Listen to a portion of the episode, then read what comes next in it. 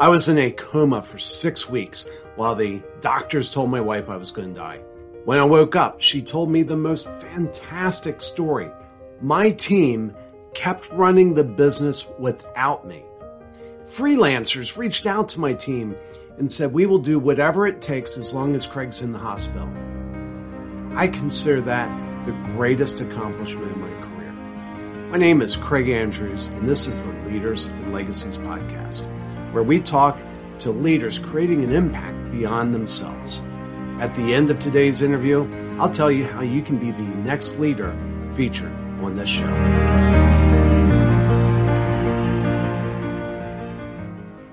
All right, today I want to welcome Ben Brown. He is a former Marine and current sales coach, and you know I love Marines.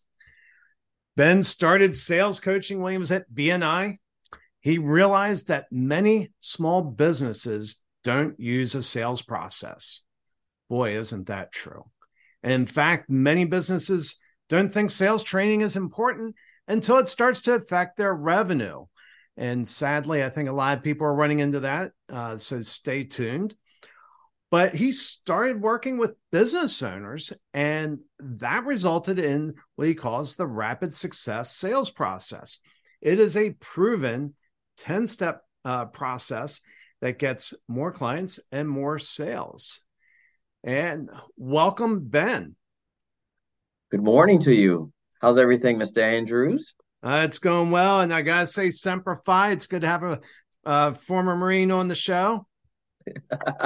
Thank you. It's always good to be out there and talking to. I met one of my former Marines this weekend. We were hanging out and doing an event this weekend, and we started working together, and the guy said, you must be military. And I go, yeah, I'm military Marine. He goes, Semper Fi.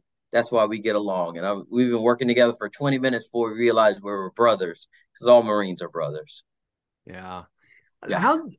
What led you to get in the Marine Corps, and how long were you in? I grew up in a small town, didn't have a lot of options getting out. So I had a tennis scholarship and wasn't really feeling college, looking for a different avenue. My father raised me properly. I say my father raised me, the Marine made me a man. Plus the fact it was only 4 hours away, your options for bases, you'll be at California or Lejeune. And that was 4 hours from my house. So I didn't know of the grueling part, like how difficult it would be. But I was thinking about the weekends I would have coming home, getting my mom's food, which I did. And so I went through all of that just so I can come home and get something to eat every once in a while. It's, $13 in gas to get from Lejeune to my house. And I was home, and mom would cook all weekend, and I would go back, but I was barely even home, and we were gone a lot. So that's why I picked a few to proud. Yeah. And what'd you do in the Marines?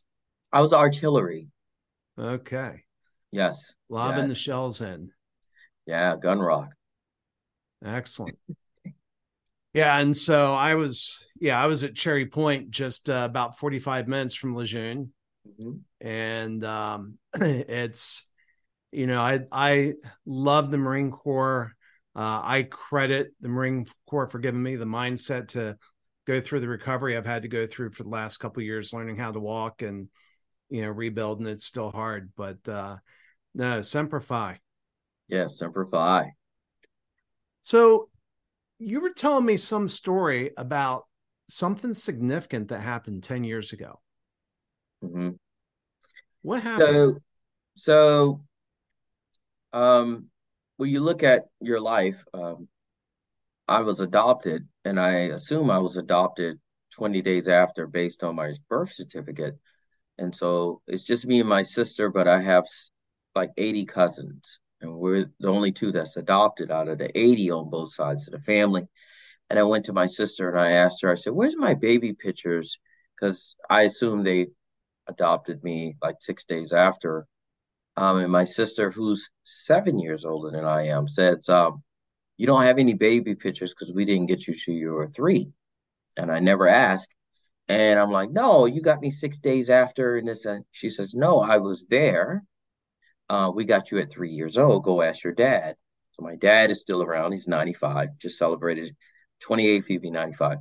So I go to my dad, the silent generation, and he goes, yeah, go get your paperwork. I'm like, what paperwork? So we go in the old Foot Locker, and I realized I was in foster care for 3 years. Wow. So I'm like, my mom passed the year before. So I took the paperwork and went to a Georgia adoption agency, paid the $300. Normally it would take 6 months to find a parent or anything. And you have three options. Hey, let me pause real quick just to make sure we're following tracks. You said your mom had passed 3 years earlier. That was the mom that adopted you. The mom my mother that raised me. And so I was looking for my birth mother. Yep. Okay. And so you pay, the child can find the parent can never find the child.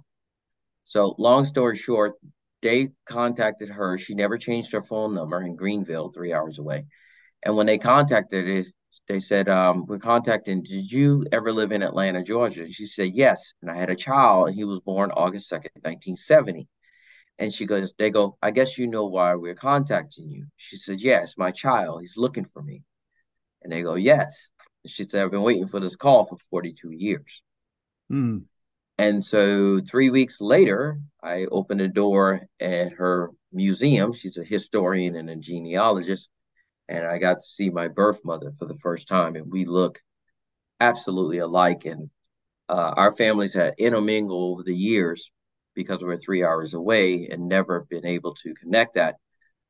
My cousin was on a board, NAACP board, with her 20 years ago for 5 years, sitting beside her, coming to the family reunion, hanging with me, had no idea that that was my mother. So you'd actually seen her. You'd actually seen her before you realized she was your mother. No, my cousin. Your cousin was hanging with her. He lived in the town and he was on the board with her. So he's hanging with her. And then we had family reunions every year. And so he would come to the family reunion, and he lived in Greenville and had no idea. So when I called him after we found out, I said, Tyrone, you know I'm adopted. He goes, yeah. I said, I've been looking for my birth mother in Greenville. Who do you think I should talk to? She's very influential. He goes, I know exactly who you need to talk to, Ruth Ann Butler. I used to be on the board. You know, he's just giving her all these accolades. Ruth Ann Butler's a historian. She could find your mother. And I go, 5 minutes later, I go, Tyrone, I said, I found my birth mother. Guess who she is? He says, no, Ruth Ann Butler. The phone dropped. He didn't come back to the phone for 10 minutes. Wow. What an amazing story. And, you know, if it's okay, I'd like to probe in on a couple things on that.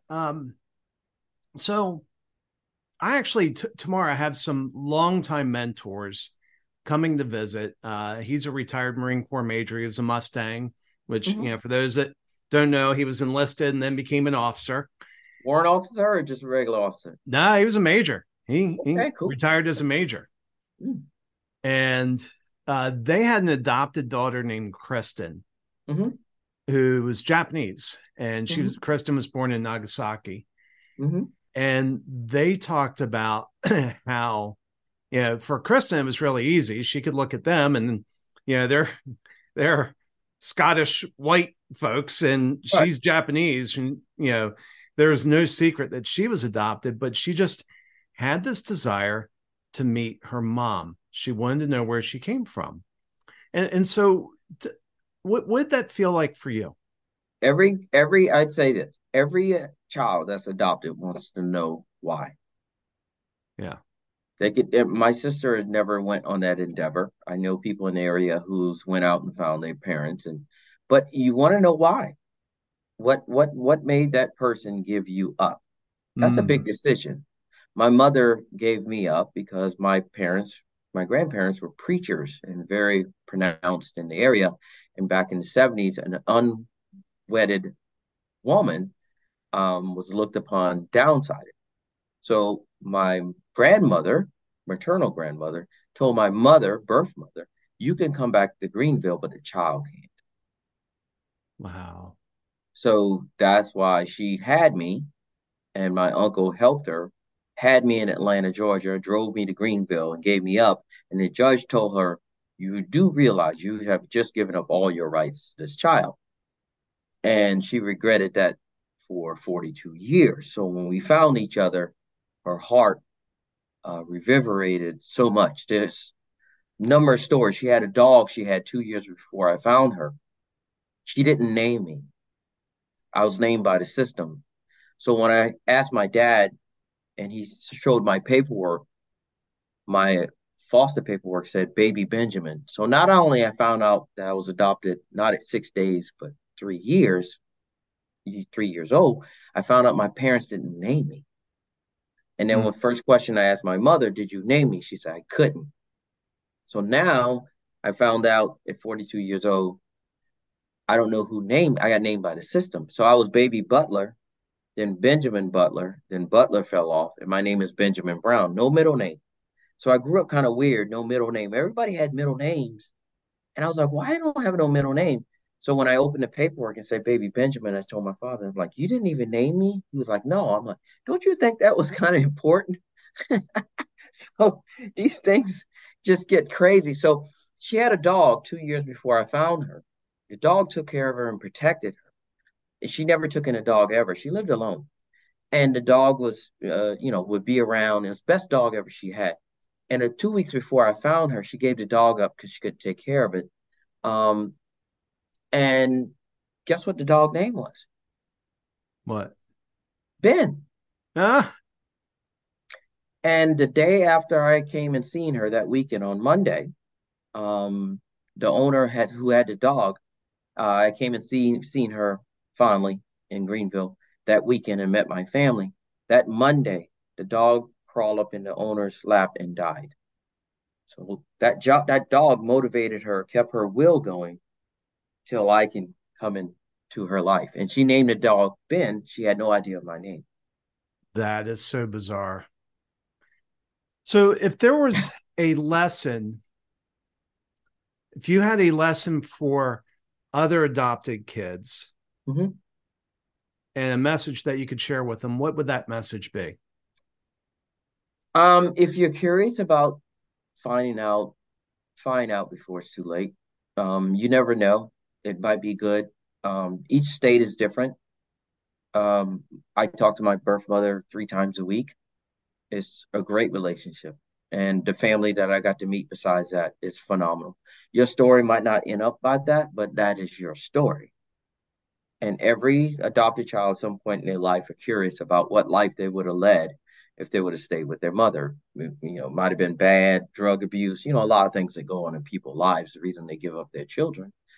But there's always that question. And if that question gets big enough, I tell people to take that leap and find out. You'll be a better person for it. Even if you turn out and find out that the parents wasn't what you thought it was, but it will help that question in your mind because everybody has it. Now, I think one of the questions that somebody might have that's in the same shoes as you, you mentioned that you talk to your mom 3 times a week. Mm-hmm. How does that make your mom that raised you, of course, passed away, but how does that make your dad feel? Oh, Dad wanted to go up there when I met her, and I'm like, I got to go myself. So they talk quite often. It has been an evolution of family. She's come to our house many times. She comes to our events. My dad has went up there and a number of times. So it is a commingling of the families. So now she had 10 siblings. So my ex-wife used to say, how many family members are you going to have? You got 84 cousins. Now you got a birth mother with 10 more aunts and uncles. Like, it's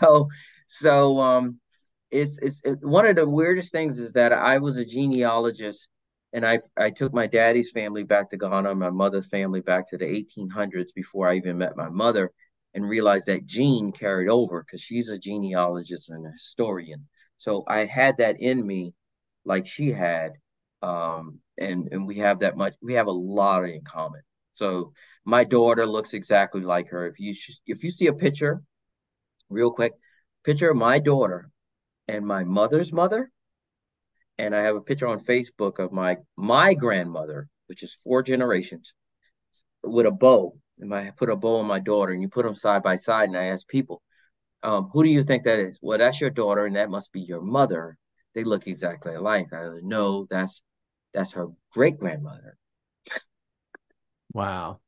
Yeah. What an amazingly powerful story. I appreciate you sharing that. Yeah. Let's pivot a little bit.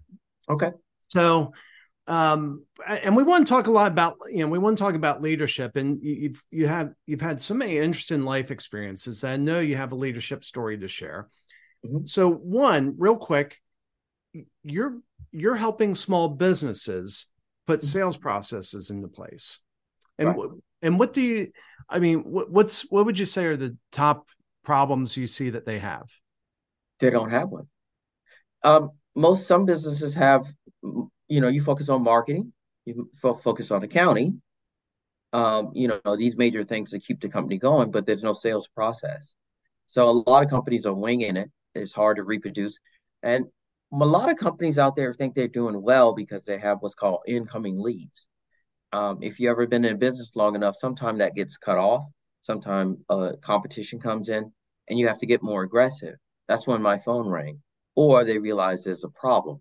So if there's no problem, people don't know what sales is. It's like, oh, I got these leads coming in. You're an order taker. It's the difference between that. Now with the email campaigns and email drops and, you have a way to influx people to come in into your business, but there's no process going out. Very few people can focus on outbound sales. If you could do that, man, you can kill the market, because a lot of people are just lazy. They don't want to go out and take the rejection. And most people don't do sales because of that. And it has to do with confidence. So I build people confidence. Now, one of the challenges when you go into someone else's company, mm-hmm. You're the outsider coming in saying, hey, this is what you should do. What, mm-hmm. Do you run into pushback from that? How do you manage that? I'm a problem solver. Every entrepreneur is a problem solver. So I look for problems. So in sales, there's different things that you can do to help your sales, your CRM, your technological, what's your marketing breaking in, your sales pitch. How do you talk? What is your closing rate? All these things. There's a number of things in sales that goes into the part. I tell people sales is simple, but it's not easy. So you have to understand all these different things. So I can go into, for example, a company that has a database they haven't exploited. I can go into that database, set up a calls for the previous customers, because the best customer to sell is the one you already sold. And so referrals can come from that. So you could do a referral program. I've done that with a business that generated 40% more that year because they never paid attention to their previous customer. They're just going through new customers all the time. They go back through, we set up a call, go back through the previous, who do you know that we possibly can help? You're generating more leads for free. And the people are connecting you with people that they know, like, and trust, which is like networking. And you don't have to market as much. And they're in the same demographic. Most people are in the same demographic, but they never focused on that. That's just one simple way of generating more income through sales. Well, and that alone, that's a huge takeaway. Mm-hmm. Let's talk about a little bit leadership. So obviously you're in the Marine Corps, and the Marine Corps teaches a lot of leadership. What did you learn about leadership in the Marine Corps, and what have you learned since you've been coaching people in sales? I took a lot from the Marine Corps. I was a sergeant, and I was one of the ones who were kind of like doing that transition after we came back from the Gulf. I was in charge of a platoon of about 80 guys at one time. So responsibility as far as those guys being able to be prepared, dress well, physically fit, knowing what they need to do, get into positions that they want. Marines were action orientated. We had give us a couple of fundamentals, and we'll just go from there. And that's our deal. In most companies, it's the same thing. What are the action items that they're carrying? Or what are the leadership that they're carrying? Do you have people that believe in your leadership? It's the key. You can have it, but do they believe in it? Do they follow it? It's like a football team. After the coach, they say, loses the locker room, it's only a matter of time before they have to let him go, even though he's a good coach, because you have to have people that follow you in that. So leadership, I find that most people don't understand that, because there's a lot of individuals nowadays, and to be a leader, you have to give a lot of yourself and expect a lot of others. So it's a character type deal. Do you have the character to be a leader? And you have to understand some people are not. You're born leaders, and you can make leaders. But yeah, are you a leader or not? In some ways, what I do is I analyze that to figure out if you're in the right position to do that. If not, you waste a lot of people's time, because that's all we have is time. Yeah. And time's the one thing you can't buy more of. Yeah, that's it. Well, can you think of a time in your life where you felt like your leadership was put to the test? You were faced with a tough decision. You weren't sure of the outcome of it, but you went ahead and made that decision. What was it and how did it play out? I think my decision to leave my home after a marriage that I couldn't save. You try to do the best you can. You think you're doing the best you can. And sometimes it just doesn't go your way. There's nothing you can do about it. And you have to make those decisions for you and for your family. What makes it better? That was a very hard decision because I never thought you would make that type of decision. It's basically like taking somebody off life support, right? And so to make that decision, but I had put things in place that secured that I did everything that I could before I made that decision. But that was not being able to sleep in the same house as your children every day. That's hard. Being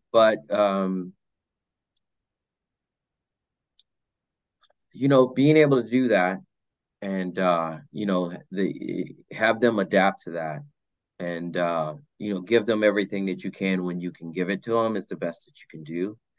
And I'm doing the best job that I can with that. I'm not going anywhere. They see that they're with me 50% of the time now. And the birth mother, their mother is good and we have a good relationship. But that was very tough because one thing you want to protect in this life is your children. And if you think that you can't sleep with them every night, you feel that like the Marine type deal, right? Protection. It's the main thing guys provide. And not being able to be there is something that I had to, it took a lot to get over that. To just be able to put that down your throat is very hard. But I made the decision better for it. And you just adapt and overcome, right? So you just move forward with those decisions. It's like letting somebody go that you like. You have to let them go, and most people don't. And you bring down 6 months later, you have to let them go, right? So I tell most of people when I work with them in businesses, we work in sales teams. When I get there, I'm like, there's some people that's not going to be here soon because it's nothing personal. It's business. So it's the same thing I had to go through with my kids. It was personal, but it just had to be done. And I had to look at it like that and move forward. So making hard decisions is one of the number one traits as far as being a leader. And some people just can't make it. Wow. Yeah, that is true. Well, Ben, this has been a delightful conversation. Appreciate you coming on Leaders and Legacies. Now, I understand you have a book called The Art of Closing the Sale. And where can people find that and where can people find you? You can find it on Amazon. It's Master the Art of Closing the Sale by Benjamin Brown. The main thing is on my website is 360 Sales Consulting. But if they want to reach out and connect with me on a personal deal, I do have a 15-minute session for people that's in that type of situation where they're trying to figure out things. It doesn't take that long to figure out if I can help. It's meetwithbenjamin.com, and I branded that for people to go in and schedule a session because time is so important, right? And people try to set up these sessions. So you have to have ways for people to reach out to you that's convenient based upon that. So Meet with Benjamin. They can schedule a call session, figure out what they're doing wrong about their sales. Most of the people I work with generate 30, 40% easily in their business by finding the holes of what the stuff they're not doing right now, besides the point of what they need to be doing, which is key. Excellent. Well, again, thank you for being on Leaders and Legacies. Thank you. This is Craig Andrews. I want to thank you for listening to the Leaders and Legacies podcast. We're looking for leaders to share how they're making an impact beyond themselves. If that's you, please go to alliesforme.com /guest and sign up there. If you got something out of this interview, we would love you to share this episode on social media. Just do a quick screenshot with your phone and text it to a friend or post it on the socials. If you know someone who would be a great guest, tag them on social media and let them know about the show, including the hashtag Leaders and Legacies. I love seeing your posts and suggestions. We are regularly putting out new episodes and content. To make sure you don't miss anything, please go ahead and subscribe. Your thumbs up, ratings, and reviews go a long way to help promote the show, and it means a lot to me. It means a lot to my team. If you want to know more, please go to alliesforme.com or follow me on LinkedIn. Thanks for listening. We'll see you next time.